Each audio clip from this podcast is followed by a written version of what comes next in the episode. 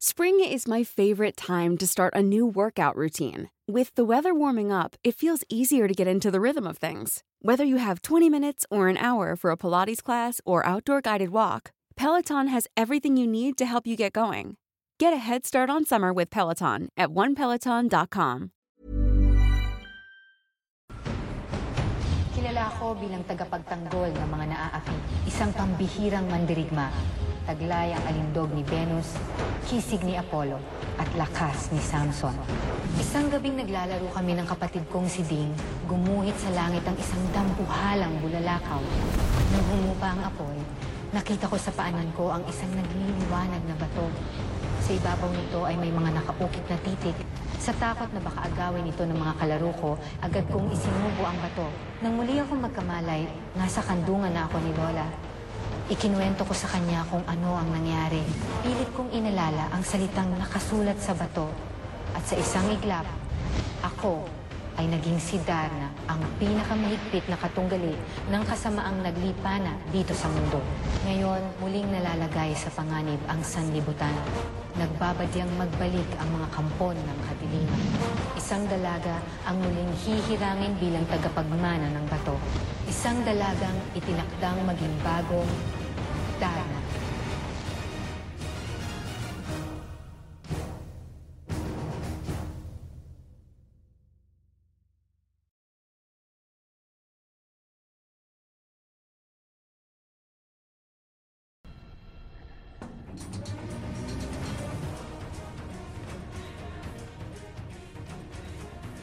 Ang narinig ninyo ay ang pagsasalaysay ng origin ni Darna mula sa Darna 2009 TV series.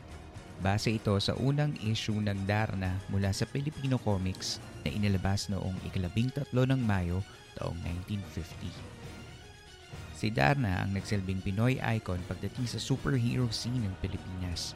Isang matapang at malakas na babae na handang labanan ang lahat ng puwersa ng kasamaan. Sa mga susunod na linggo ay muling babalik si Darna sa ating mga buhay sa pamamagitan ng bagong TV series na ilalabas ng ABS-CBN. Ngunit bago pa man natin makita ang bagong serye ni Darna sa telebisyon, bakit hindi natin balikan ang kwento ni Darna at paano nga ba siya naging bukang bibig ng bawat Pilipino? Ito ang Philippine Campfire Stories special episode, Darna, a cultural phenomenon.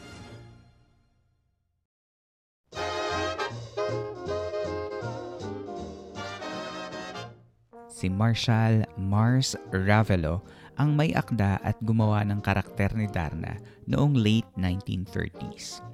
Kilalang fan si Ravelo ng comic series na Superman na unang lumabas noong Hunyo ng taong 1938 sa Action Comics No. 1.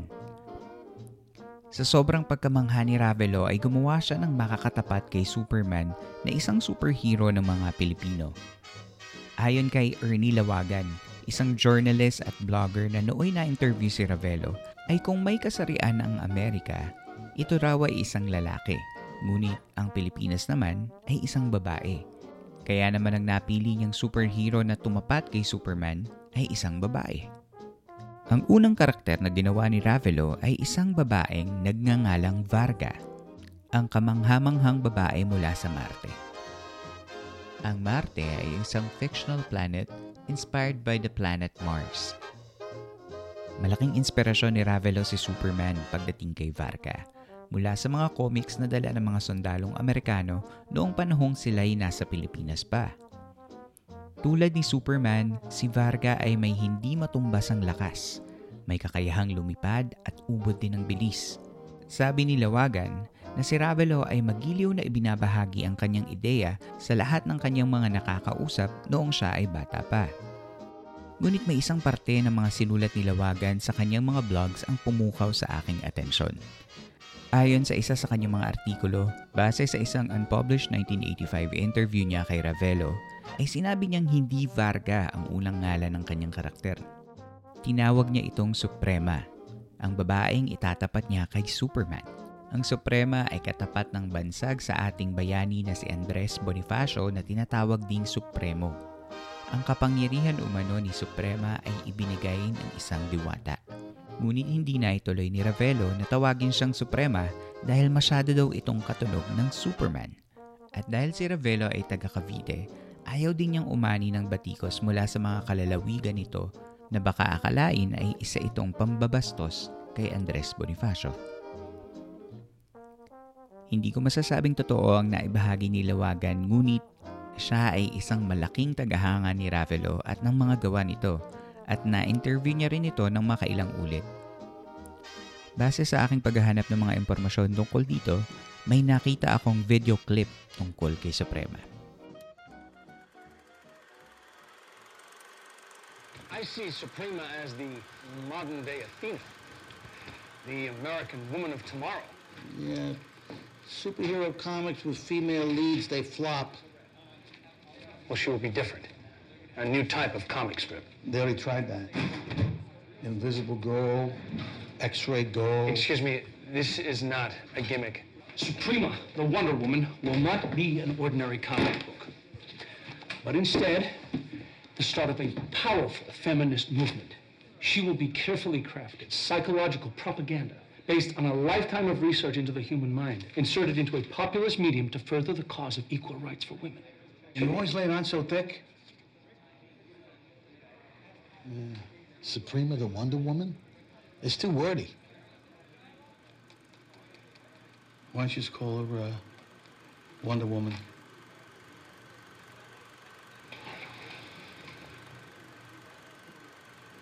Wonder Woman.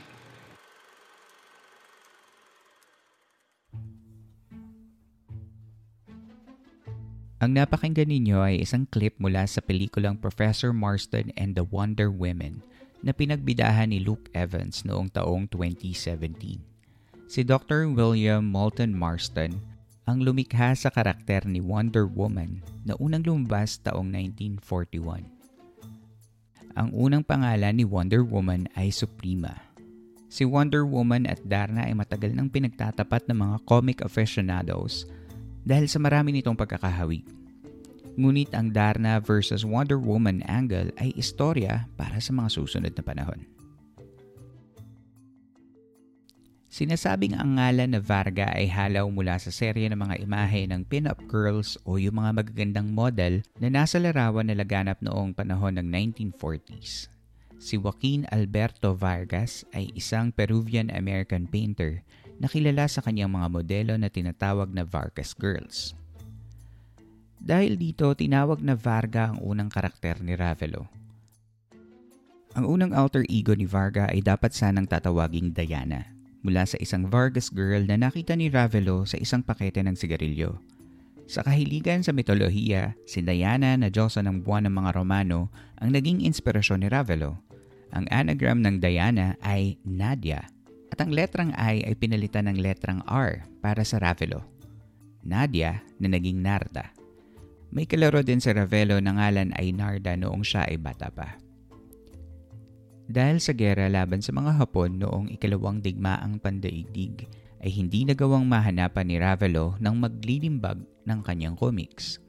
Ang kwento ni Varga ay unang inilapit di umano sa Liwayway Magazine, ngunit hindi nila ito tinanggap.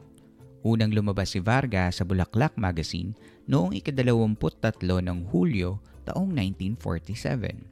Si Varga ay isinulat at iginuhit ni Ravelo at ang kanyang estilo ay mababanaagan ng hawig sa mga gawa ni Max Fleischer na siyang gumawa sa cartoon na Betty Boop.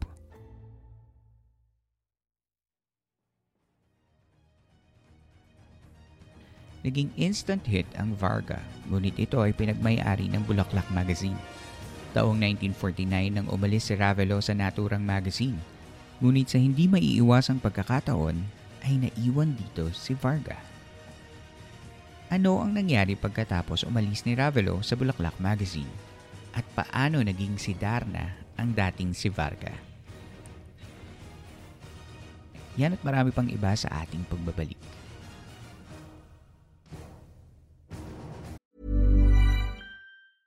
You should celebrate yourself every day, but some days you should celebrate with jewelry. Whether you want to commemorate an unforgettable moment or just bring some added sparkle to your collection, Blue Nile can offer you expert guidance and a wide assortment of jewelry of the highest quality at the best price. Go to Bluenile.com today and experience the ease and convenience of shopping Blue Nile, the original online jeweler since 1999. That's Bluenile.com. Bluenile.com. Spring is my favorite time to start a new workout routine. With the weather warming up, it feels easier to get into the rhythm of things. Whether you have 20 minutes or an hour for a Pilates class or outdoor guided walk, Peloton has everything you need to help you get going. Get a head start on summer with Peloton at onepeloton.com.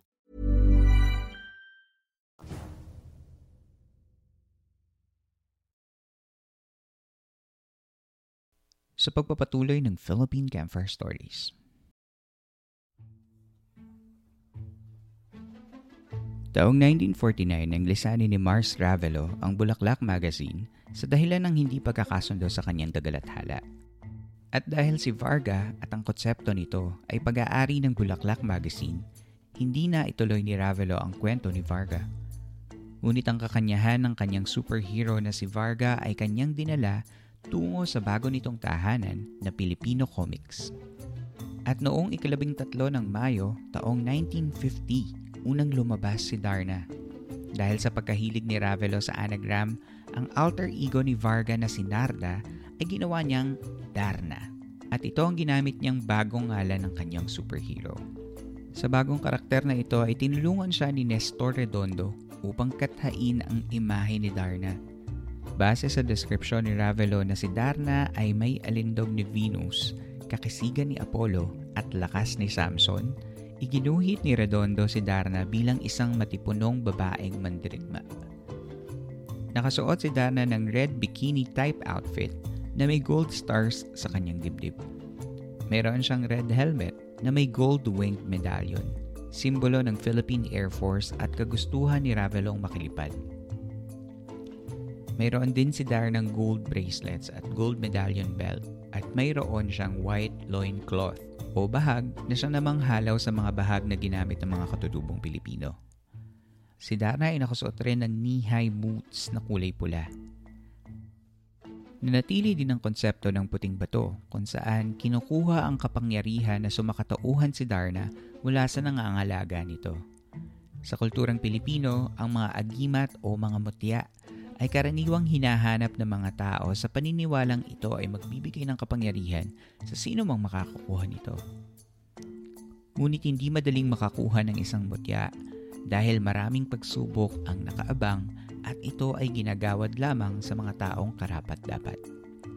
Ang bagong imahe ni Darna mula kay Redondo ay may mas angkop na hugis at mas tinangkilik din ng mga mambabasa.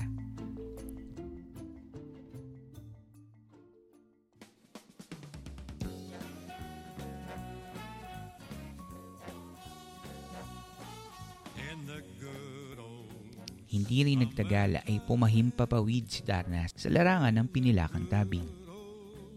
Ito ay nang bigyang buhay ng Manila's Golden Age movie queen na si Rosa del Rosario, ang karakter ni Darna sa pelikula noong ikatatlumput isa ng Mayo taong 1951, isang taon matapos ilunsad si Darna sa Filipino Comics. Si Mila Nimpa naman ang gumanap sa papel ni Narda at si Manuel Ubaldo ang gumanap sa papel ni Ding.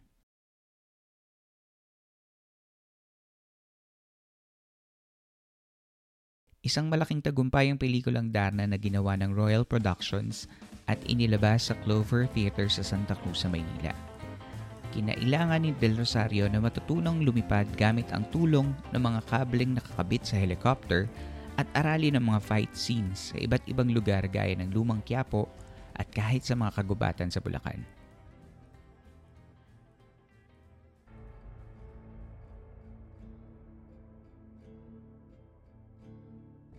Hindi naman magiging mabenta ang isang kwento ng isang superhero kung wala naman siyang mga problemang kailangang lutasin.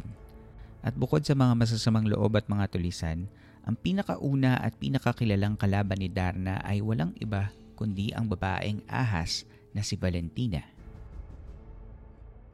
Si Ravelo ay isang tagahanga ng mga kwentong mitolohiya kaya't humugot siya ng inspirasyon mula kay Medusa. Ngunit hindi katulad ng nasabing Greek Gorgon walang kapangyarihan si Valentina upang gawing bato ang mga kalaban nito. Si Valentina ay unang lumabas sa comics noong ikadalawampu ng Mayo taong 1950 sa ikalawang issue ng Darna sa Filipino Comics number 78. Ipinanganak si Valentina sa mag-asawang sina Miguel at Doray sa tulong ng isang manghihilot na si Impong Bestra. Nang mailawala ang sanggol ay laking hilakbot ni Impong Bestra nang makitang sa halip na buhok ang nasa ulo ng bata ay mga ahas ang nagsilbing buhok nito. Impakto ang anak mo, turan ng manghihilot. Ngunit umandar ang pagiging ama ni Miguel at binalaan ng manghihilot na huwag ipakalat ang kanyang natuklasan dahil paniguradong hindi sila matatahimik sa sandaling malaman ng mga taong bayan na ang bagong sanggol sa kanilang bahay ay isang babaeng ahas. Sa huli ng issue ay nakitang nagbabalak ang manghihilot na isuplong sa mga kababayan ang kaniyang nakita. Ngunit hindi pa nakakalayo ay sinagpang siya ng isang malaking ulupong. Sa madaling sabi, kinatakutan si Valentina ng mga taong bayan, pati ng kanyang lalaking iniibig na si Eduardo. Nakuha niyang paslangin ang kanyang mga magulang dahil sa mga pangyayari sa kanyang buhay. Dito nagmula ang kanyang puot at galit sa sangkatauhan at sa gabay ni Cobra, isang matandang taong ahas, ay ninais ni lipulin ang mundo ng mga tao at ibalik ang planetang ito sa mga ahas at kahit pa sa mga dambuhalang dinosaurs. Sa unang pelikulang Darna ay lumabas din si Valentina na ginanapan ng aktres na si Cristina Aragon.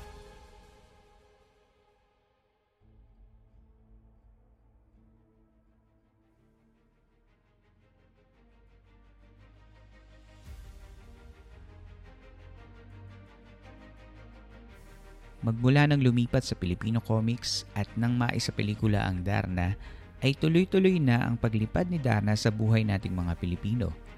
Sa comics ay inilunsad ang mga iba't ibang story arcs kung saan nilalabanan ni Darna ang iba-ibang mga kontrabida.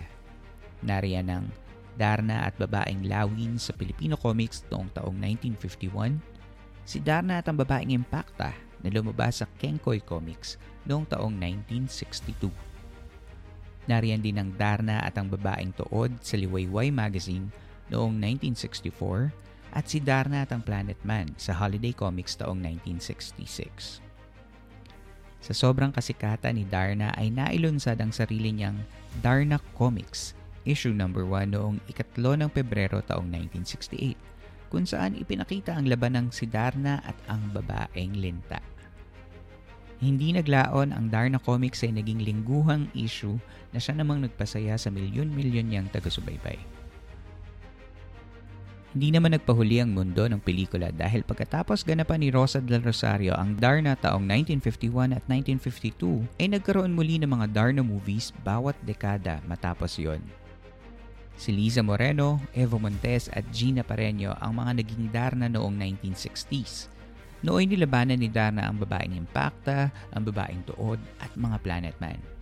Dito rin nakita ang kakaibang costume ni Darna sa pelikula ni Gina Pareño na sa halip na pula ay asul ang suot na costume ni Darna sa pelikulang ito.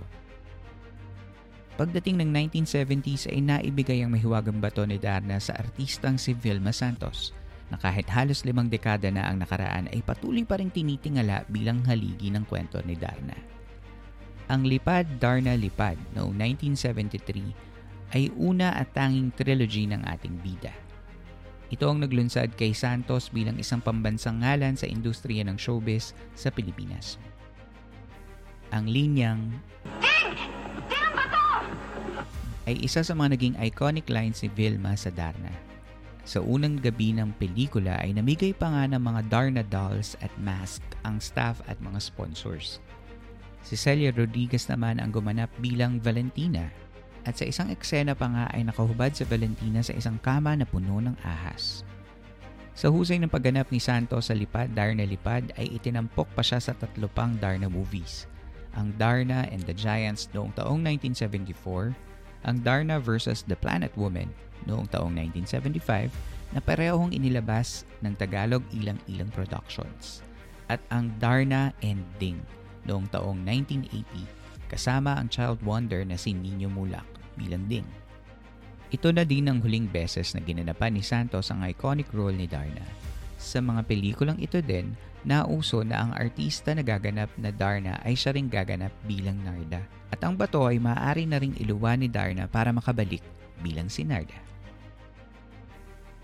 At dahil ang mahiwagang bato ni Darna ay maaaring mapasakamay ng kahit sinong nilalang basta ito ay may malinis na katauhan, nagkaroon din ng pagkakataon na ang bato ay pinanghawakan ng mga lalaking Darna.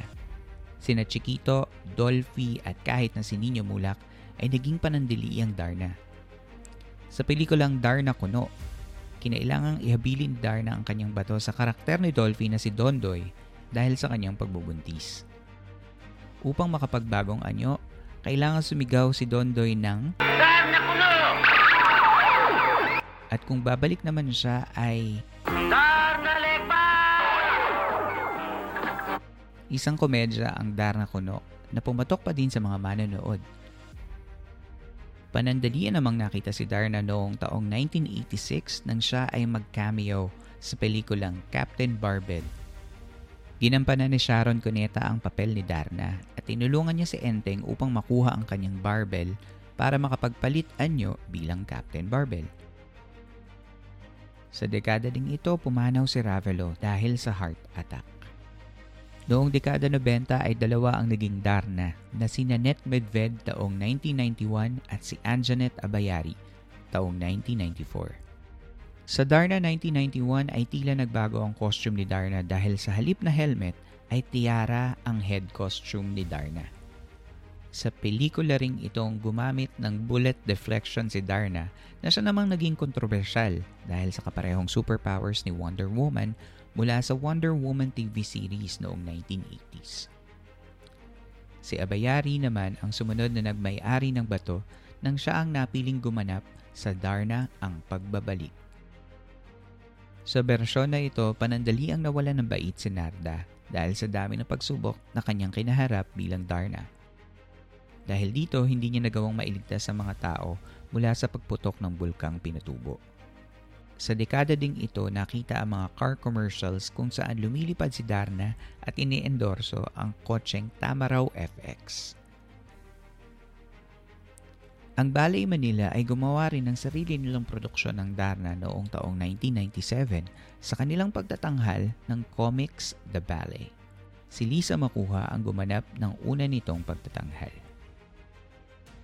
Sa ating pagbabalik, papunta na tayo sa makabagong milenyo kung saan si Darna ay patuloy na namamayagpag. Dito lang sa Philippine Camper Stories Special Episode, Darna, a Cultural Phenomenon.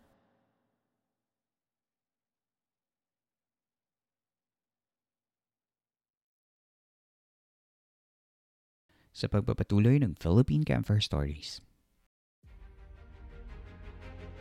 Pagpasok ng 2003 ay naglunsad ang Mango Comics ng isang mini-series comic book tungkol kay Darna. Ito ay may pahintulot ng pamilyang Ravelo at ito na rin ang pagdiriwag ng limang dekada ni Darna sa puso ng mga mambabasa. Ang 2003 comics ay nakasalin sa Ingles at may kakaiba na itong istorya. Binigyan ng backstory ang mga karakter na matagal na rin namang pinag-uusapan ng mga tao. Dito si Darna ay galing sa mga lahing mandirigmang may pakpak na tinawag na Adarna mula sa planetang Tiamat. Kasama nila sa planetang Tiamat ang lahi ng mga taong ahas na pinamumunuan ni Valentina. Dahil sa lubhan ng digmaan ay napilitang lumisa ng mga Adarna patungo sa Nibiru na kinilala din bilang planetang Marte. Sa kwentong ito ay nihambing na ang lahi ni Darna ay galing sa makapangyarihang ibong Adarna. Panandalian ding hinawakan ni Regine Velasquez ang papel ni Darna sa pelikulang Captain Barbell noong taong 2003.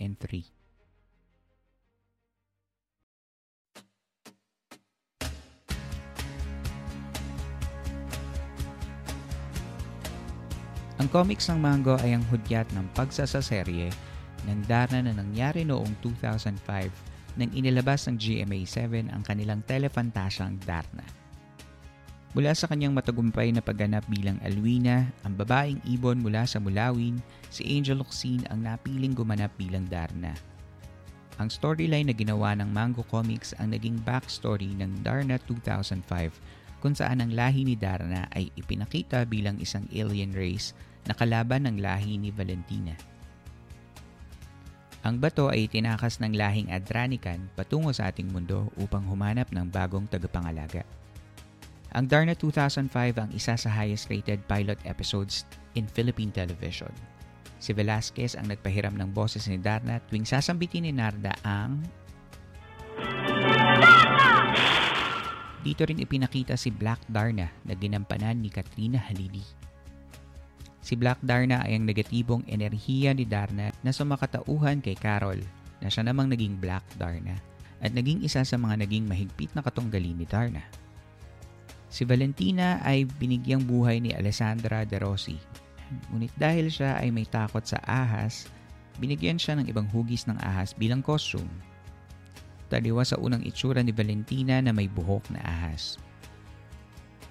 Sa huli ng serye ay tinapon ni Narda ang bato sa batis ngunit hindi tiyak kung nakabalik nga sa kanya ang bato.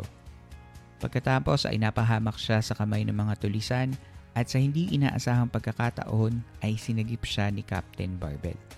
Ito ang nagbigay daan para sa serye ni Richard Gutierrez bilang Captain Barbell noong taong 2006. Plinano din sana ang pagtatambal ni Darna at Captain Barbell sa isang serye ngunit hindi na ito nangyari. Sa halip na tambalang Darna at Captain Barbell ay niremake ng GMA ang Darna kasama si Marian Rivera noong taong 2009. Si Rivera ang pinakahuling Darna sa kasalukuyan.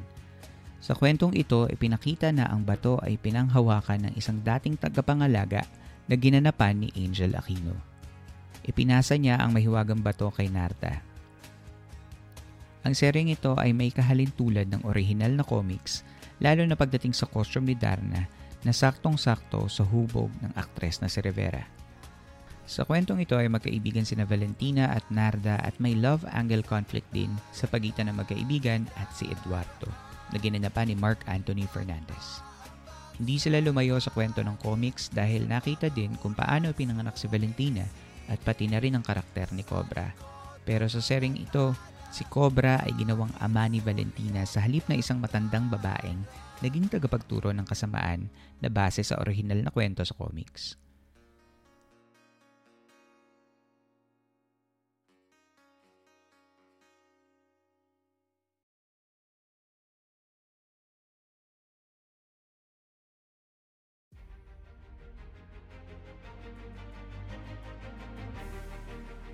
Nagtapos ang huling Darna TV series noong 2010 at simula noon ay hindi pa natin nakikita siyang lumabas sa telebisyon, pelikula man o kahit sa comics. Maliban sa isang maiksing webcomic noong 2011 na isinulat ni Jerry Alangilan at Arnold Are. Ang Darna Lives ay kwento ni Darna bilang isang matandang narda na napabayaan ng sarili at wala nang alaala ng kanyang nakaraan bilang si Darna. Ayon kay Alanggilan, si Darna sa kanyang kwento ay naging masama dahilan ng lahat ng kanyang mga pagsubok. Dahil sa taglay na lakas, hindi siya maitumba ng sino man kaya nagkaisa ang iba-ibang mga superheroes gaya ni Captain Barbell, Lastic Man, Palos, Ipo-Ipo, Lagim, Bobot the Robot at Flash Bomba kasama pa ang mga kontrabidang sina Zuma, Valentina, ang Tikbalang, Babaeng Tuod at Babaeng Impacta. Sa huli ay nagawa nilang burahin ang alaala ni Narda upang hindi siya makapagpalit anyo bilang si Darna. Sa isang pambihirang pagkakataon naman ay lumbas ang iba-ibang variants ni Darna sa online movement na hashtag Sigaw Darna noong 2019 nang magsimulang magbahagi ang iba-ibang artist ng kanilang version ng Darna. Nagsimula ito nang hindi mailabas ang bersyon ng Darna na sana ay ilalabas kasama ang binalak na Darna movie noon. Ang hashtag Sigaw Darna ay nagbigay ng mga bersyon kung saan si Darna at Narda ay naging mga bata, matanda, morena, kulot, may kapansanan, lalaki at babae at kahit parte ng LGBTQ, indigenous, modern, robotic, anime at iba-iba pa. At simula noon, hindi na natahimik pa ang pag-aabang ng mga tao kung kailan ulit lalabas si Darna. Ngayong taong 2022 ay sa wakas lalabas muli si Darna sa produksyon naman ng ABS-CBN matapos ang ilang taon at ilang artistang muntikan ng gumanap sa proyektong ito. Ang napiling gumanap sa Darna at Narda ng makabagong henerasyon ay ang artistang si Jane De Leon. Sa inilabas na trailer ng serye nila ay may unang Darna na nangangalaga ng mahiwagang bato at ginanapan ito ni Iza Calzado. Katulad ito ng kwento ng huling Darna series na intergenerational ang naging atake para mailapit sa mas makabagong henerasyon ng kwento. Si Calzado ang isa sa mga pinagpiliang gumanap ng Darna 2005, ngunit sa maraming kadahilanan ay hindi niya ito nagampanan.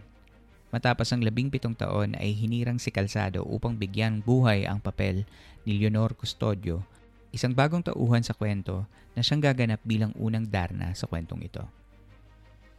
Siya ang nanay ni Narda na siya namang magtuturo rin na tanggapin ang responsibilidad bilang susunod na tagapangalaga ng bato. Marami tayong aabangan sa susunod na serye ni Darna bukod sa kwento at ilan sa mga gusto kong malaman ay paano nila ikukwento ang pinanggalingan ni Darna at ng kanyang bato. Paano nila bubuhayin ang papel ni Valentina na gaganapan naman ni Janela Salvador at maaari bang gawan ng anti-hero twist ang papel ni Valentina dahil sa pagcast sa maamong mukha ni Salvador. Ano ang magiging itsura ng mga fight scenes gamit ang CGI at special effects na ilang taon nilang pinaghandaan? Hindi pa rin ipinapakita ang costume ni Darna na isa pang pinananabikan ng mga tao. Dahil sa kausuhan ng multiverse concept, magkakaroon din kaya ito ng puwang sa bagong serye ni Darna gusto ko rin makita kung paano magkakaroon ng superhero conflict si Narda at magkakaroon ba ng awareness sa mga tao sa paligid niya kung totoo bang tagapagligtas si Darna at lagi ba siyang tama sa kanyang mga desisyon.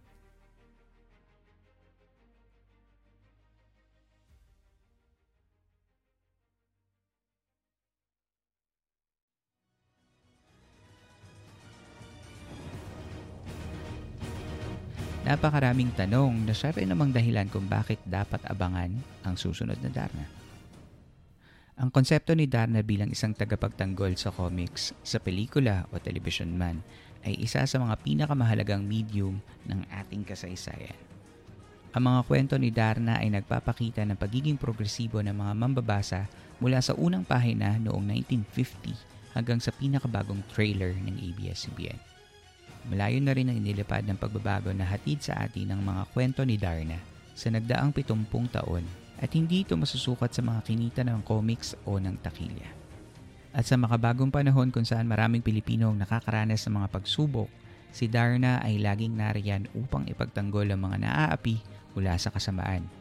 Si Darna, bagamat isang iconic superhero, ay binabagtas ang hangganan ng pantasya at realismo sa pamamagitan ng pagbibigay sa atin ng pag-asa kahit sa loob lamang ng pahina o ng ating mga TV screens. Sa pamamagitan ng pagsubaybay sa ating mga superheroes, binibigyan tayo ng pagkakataong maging positibo at punuin ng pag-asa ang ating kalooban sa kabila ng mga hamon sa buhay. Ang lakas ni Darna ay nananatili sa lahat ng kanyang mga mambabasa at manonood.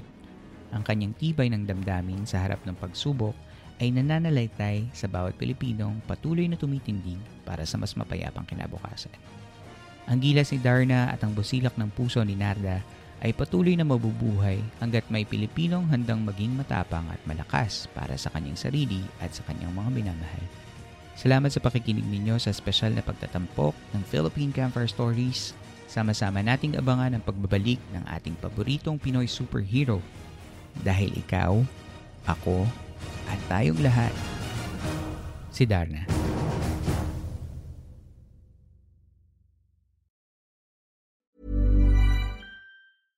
Hey, it's Paige DeSorbo from Giggly Squad. High quality fashion without the price tag. Say hello to Quince. I'm snagging high-end essentials like cozy cashmere sweaters, sleek leather jackets, fine jewelry, and so much more. With Quince being 50 to 80% less than similar brands. And they partner with factories that prioritize safe, ethical, and responsible manufacturing. I love that. Luxury quality within reach. Go to quince.com slash style to get free shipping and 365 day returns on your next order. Quince.com slash style.